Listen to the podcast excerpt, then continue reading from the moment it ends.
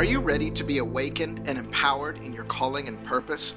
Are you a builder and shaper of the church, marketplace, and society? Welcome to Transformation Generation Podcast. I'm your host, Derek Schneider, and I look forward to helping you get equipped as a catalyst of the kingdom in your sphere. All right, everybody, welcome to today's podcast. I'm so glad you've joined us. Now, about those Pentecostal roots, okay? About those Pentecostal roots. I, I want to take my time with this one and, and just enjoy it. So, for those who are watching from somewhere else, maybe you're watching on our YouTube channel and uh, you've seen the title, it's attracted you. Let's just go there. Uh, and this is going to be good, by the way. I, I want to give you just a bit of history, just a little bit, and, and encourage you to stay tuned to the end because this isn't your ordinary message touching on Pentecost. You're going to hear some things you may have never heard before. As well, can God use somebody apart from a denomination? Many people discuss those things and have been discussing those things, and I want to share something that just really will encourage you. But when we look at the word Pentecost, we go back to what is the famed day of Pentecost uh, when the 120 uh, community of witnesses, I like to call them, well, the original languages uh, likes to bring that out, but community of witnesses in the upper room are experiencing the wonderful baptism of the Holy Spirit. And uh, tongues of fire land on them. And the you know they are filled with the holy spirit. And the people downstairs and out in the streets think that these people are drunk there's such an ecstatic there's this you know, explosion of speaking in tongues, and actually they're hearing the tongues in their own language. And there were many languages that could be referred to. Uh, why is that? It's because people from all over the world had gathered for to celebrate Pentecost. So, uh, ironically, I know I know we're called Pentecostals, but in actual fact, uh, the Pentecostals were the ones on the ground, not in the upper room uh, receiving the baptism, but they were there celebrating uh, the day of Pentecost. But all the same, on the day of Pentecost, this, this experience happened where there's the, the baptism of the Holy Spirit, and we know that Peter essentially stood up with this boldness, this fresh boldness uh, that, came, that filled him.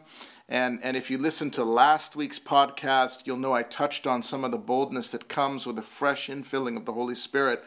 And uh, he stands up, and thousands give their life to Christ. There's just this immediate result uh, that comes from this experience in the upper room. And so from there, we know this as the day of Pentecost. I want to also highlight Azusa Street. We can't talk about Pentecost without talking about the Azusa Street revival that basically, you know, took it all around the world. And one of the things I want to emphasize, there's so much to be said about the Azusa Street revival, but one of the things I want to emphasize about it was the nature of it or the mechanics of this revival really had to do with people coming to the building, getting a, a fresh touch of what God was doing in the building, and that wasn't all. They then went out and were bringing the fire, not just locally, but were bringing the fire to the nations of the world. This was a come get a touch and be sent out. This was revival and transformation. And in fact, they were even organized with it. So, for example, those who came and received the baptism of the Holy Spirit or received a fresh touch would then go out in an organized way onto the streetcars. They organized themselves almost like uh, SWAT teams. And uh, they would go out onto the, the streetcars and the people in the street, and they were reaching people for Jesus. I mean, it was, it was really just as simple as that. And now, I, I want to touch now on my own personal Pentecostal roots, and I have a reason for this. I, I, don't want you to turn off this podcast or stop watching thinking, okay, this guy's giving his, his family bio here. but but I have a point to this, so I want you to track with me, and I'll hit some of these things as fast as possible. But my great grandpa Morrison, okay? That's my, my grandmother's dad, Eileen Upton. Uh, great uh, grandpa Morrison, he did not know the Lord. His wife gave her life to Christ and was attending church, but he didn't want to go anywhere near the church. And I've got my, my wife and Bruce is in the studio today, and so I'm glancing over, engaging them as well with some of these some of these stories. But uh, he didn't want to go anywhere near the church. And he was one of those that would just let his wife go to church and family, but he wouldn't go himself. He was a tougher man. And uh, he has this dream one night where he sees a crowd of people that are passing by his house. And in the dream, you know, this is just how God is. And this is my great grandfather now. In the dream, he walks out of the house into the street and he sees this crowd of people going by and he, he asks them, Where's everybody going? What's going on? And, and somebody says to him, Haven't you heard Jesus of Nazareth is passing by? Can you imagine? And keep in mind, this is the man uh, on this side of the family where our, our lineage comes from. Jesus of Nazareth is passing by. Haven't you heard? And he wakes up from this dream and it was a it was actually a song. These were the lyrics to the song of jesus is passing by. So he's so frightened by this dream that he's having that on sunday he says to his wife i, I think i'm going to go to church this sunday. And so he goes with his family to church and he sits in the back and to his shock of shocks they're singing jesus is passing by. And they're singing this hymn and of course, he begins to weep and he gives his life to the Lord. And that began a, a generational blessing and lineage. Listen, guys, if you are the first in your family to be saved, it matters. What you do matters as a Christian, as a believer. You can actually start a generational blessing, a family lineage can, can come from you. So that's great Grandpa Morrison. And then uh, his daughter married, who is my uh, great grandpa Upton, if I have that, that correct, okay? Great grandpa Upton now was one of the founding fathers of the Pentecostal Assemblies of Canada and head of overseas missions. So I want to make sure I, I have that correct. But that's great grandpa Upton, also on my mother's side, uh, founding father of Pentecostal Assemblies of Canada. That's in that, that lineage as well. And then uh, great grandma who who he married okay i'm walking you through the tree a little bit here but who he married was a traveling pentecostal evangelist. And then she died and great uh, grandpa was able to remarry and he remarried who became my second great grandmother uh, catherine who brought the gospel, brought Pentecost to Trinidad and Tobago and probably a number of other places. She lived well into her hundreds. And even when I would go visit her, she would sit there with the Bible open uh, and she would be re- reading scripture. She just loved the Lord. For those of you who knew her, she was, she was famous for a reason. And so, great Grandma Catherine brought the gospel to Trinidad uh, and beyond. And then Grandpa Upton, we're still on my mother's side, so this is my grandpa, great grandpa, and that Catherine, their son. Uh, grandpa Upton pastored two churches, Pentecostal assemblies, churches, and became Eastern District Superintendent for the PAOC, and then Director of Home Missions and Bible Colleges. Again, if you've just tuned in, we're not having a family journey. I'm not about to get the slideshow out. I have a purpose with what I'm saying here today. But, um, you know, he pastored and did just incredible things. The stories we have of Grandpa's faithfulness. He's still alive today. God used him mightily, even, even when he was itinerant near the end or interim pastor, well into his 80s when you would listen to him speak, the anointing would fall. I remember that as a young child, that, that when he would speak, uh, I would say, I felt something different. and he was like his father, who we just mentioned, great grandpa. We'd put on the old videos of him, and he'd just be sitting at a table, just like this. He'd have the Bible open, old video camera going, and he'd be teaching. And there was no music, there was no sound lights, smoke machines. It was just a, a white, pale background. and he'd be just talking, and you would feel the presence of God. You would feel the anointing on these faithful, faithful people's lives, okay? Then his brother, Uncle Roy, I, he's my great uncle, Uncle Roy, also Pentecostal pastor. Did you know he built the largest church in Nairobi, Africa? Okay. And he just passed away recently. Largest church in Nairobi, Africa. What a man of God. Uh, you know, it's just a wonderful heritage to have, and you yourself can be the detonator or the catalyst. Let's say catalyst. You yourself can be the catalyst of a, of a generational lineage of, of the faithful those who, who know the Lord. Then on my dad's side, we were just talking about my mom's side, so there's a number of generations there.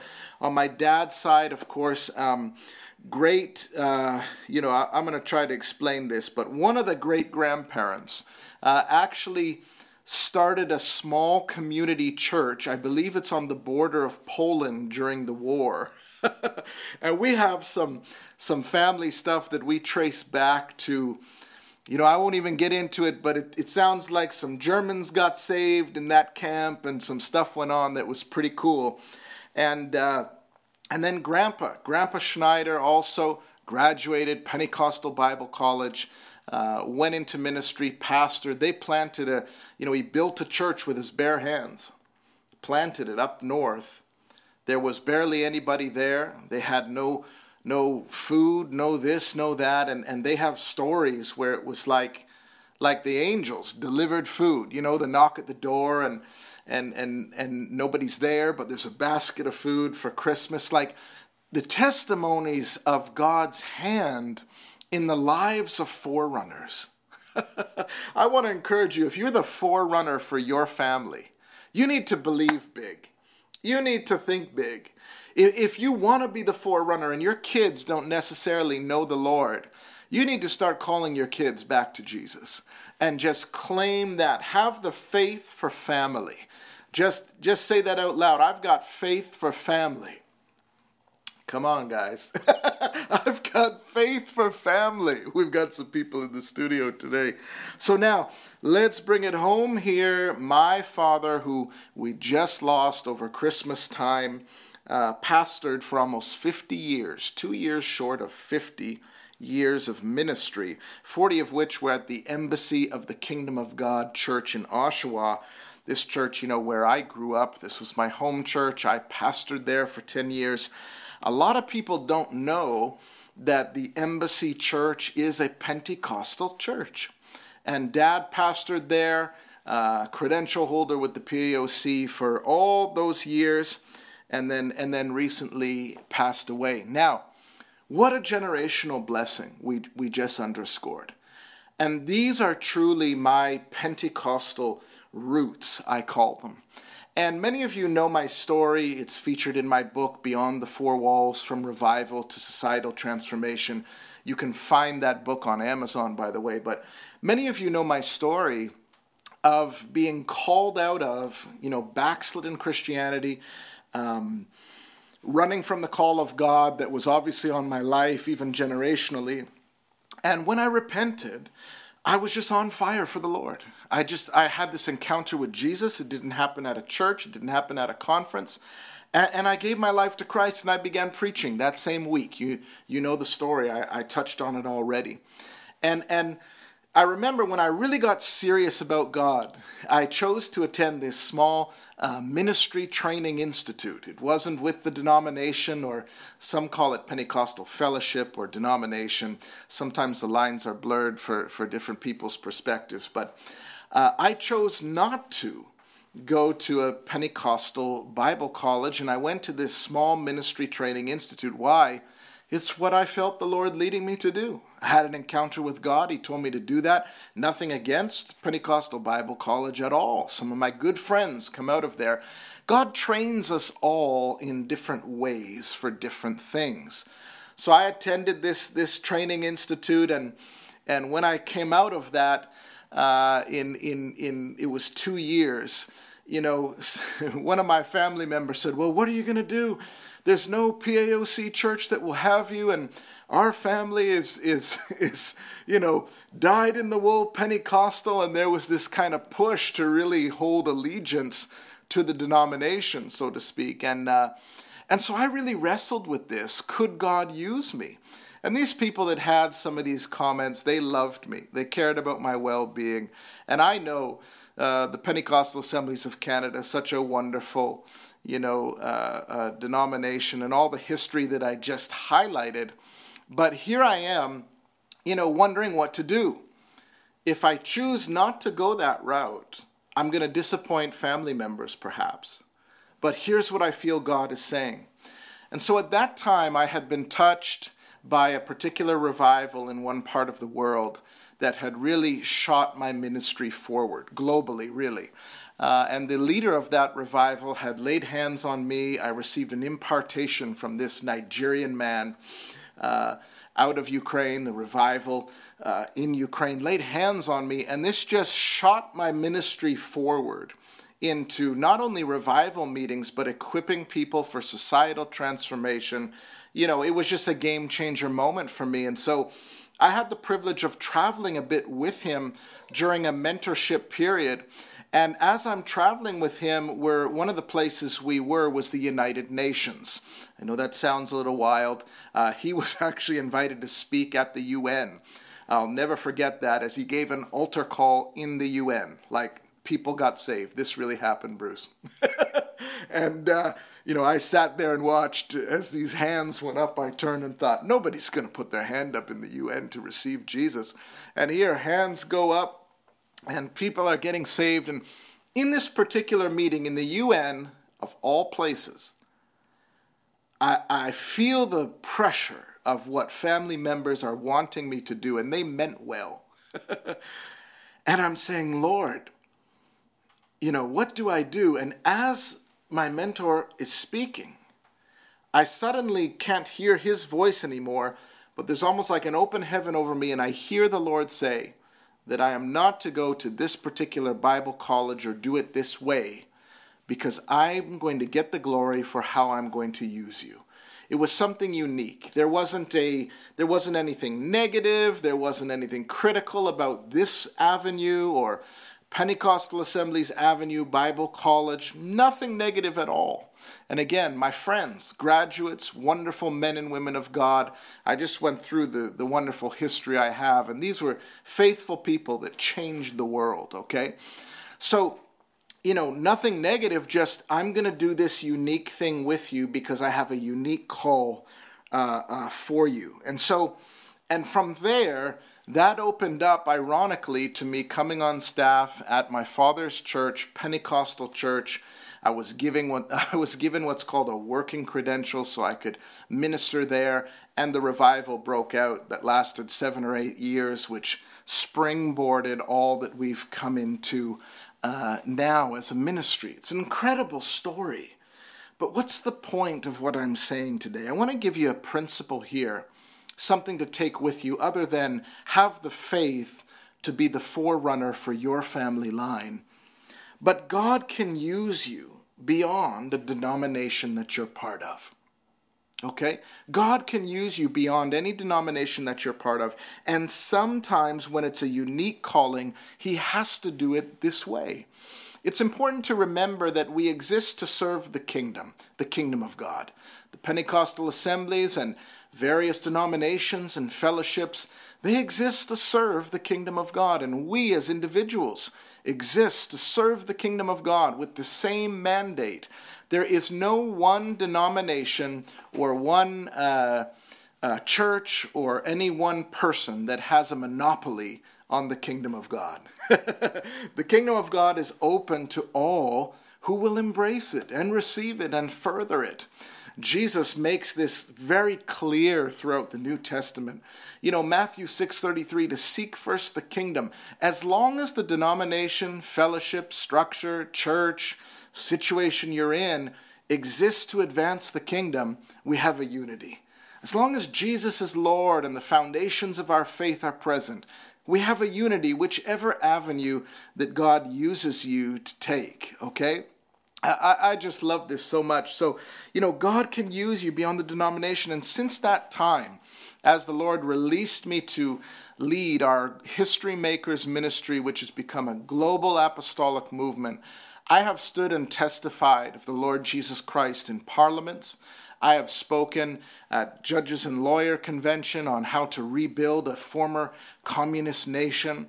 I have ministered and planted things in gypsy communities in in you know, you name it, God has just taken me to the nations. I've written five books at this point. You know, there's fruitfulness because I obeyed the Lord Jesus. And I want to encourage you today that, you know, to choose a system or to glorify a system or structure above the leading of the Holy Spirit is to commit the sin of religiosity. you might need me to say that again, but let me let me explain it a bit here is that, you know, um, not saying that any denomination, fellowship, or structure or church is religious. Just because they're organized and structured doesn't make any, anybody religious. But to glorify any one system, organization, structure, all of that, to glorify that above the leading of the Holy Spirit. To, to have an allegiance to something above the kingdom of God is to commit the sin of religiosity.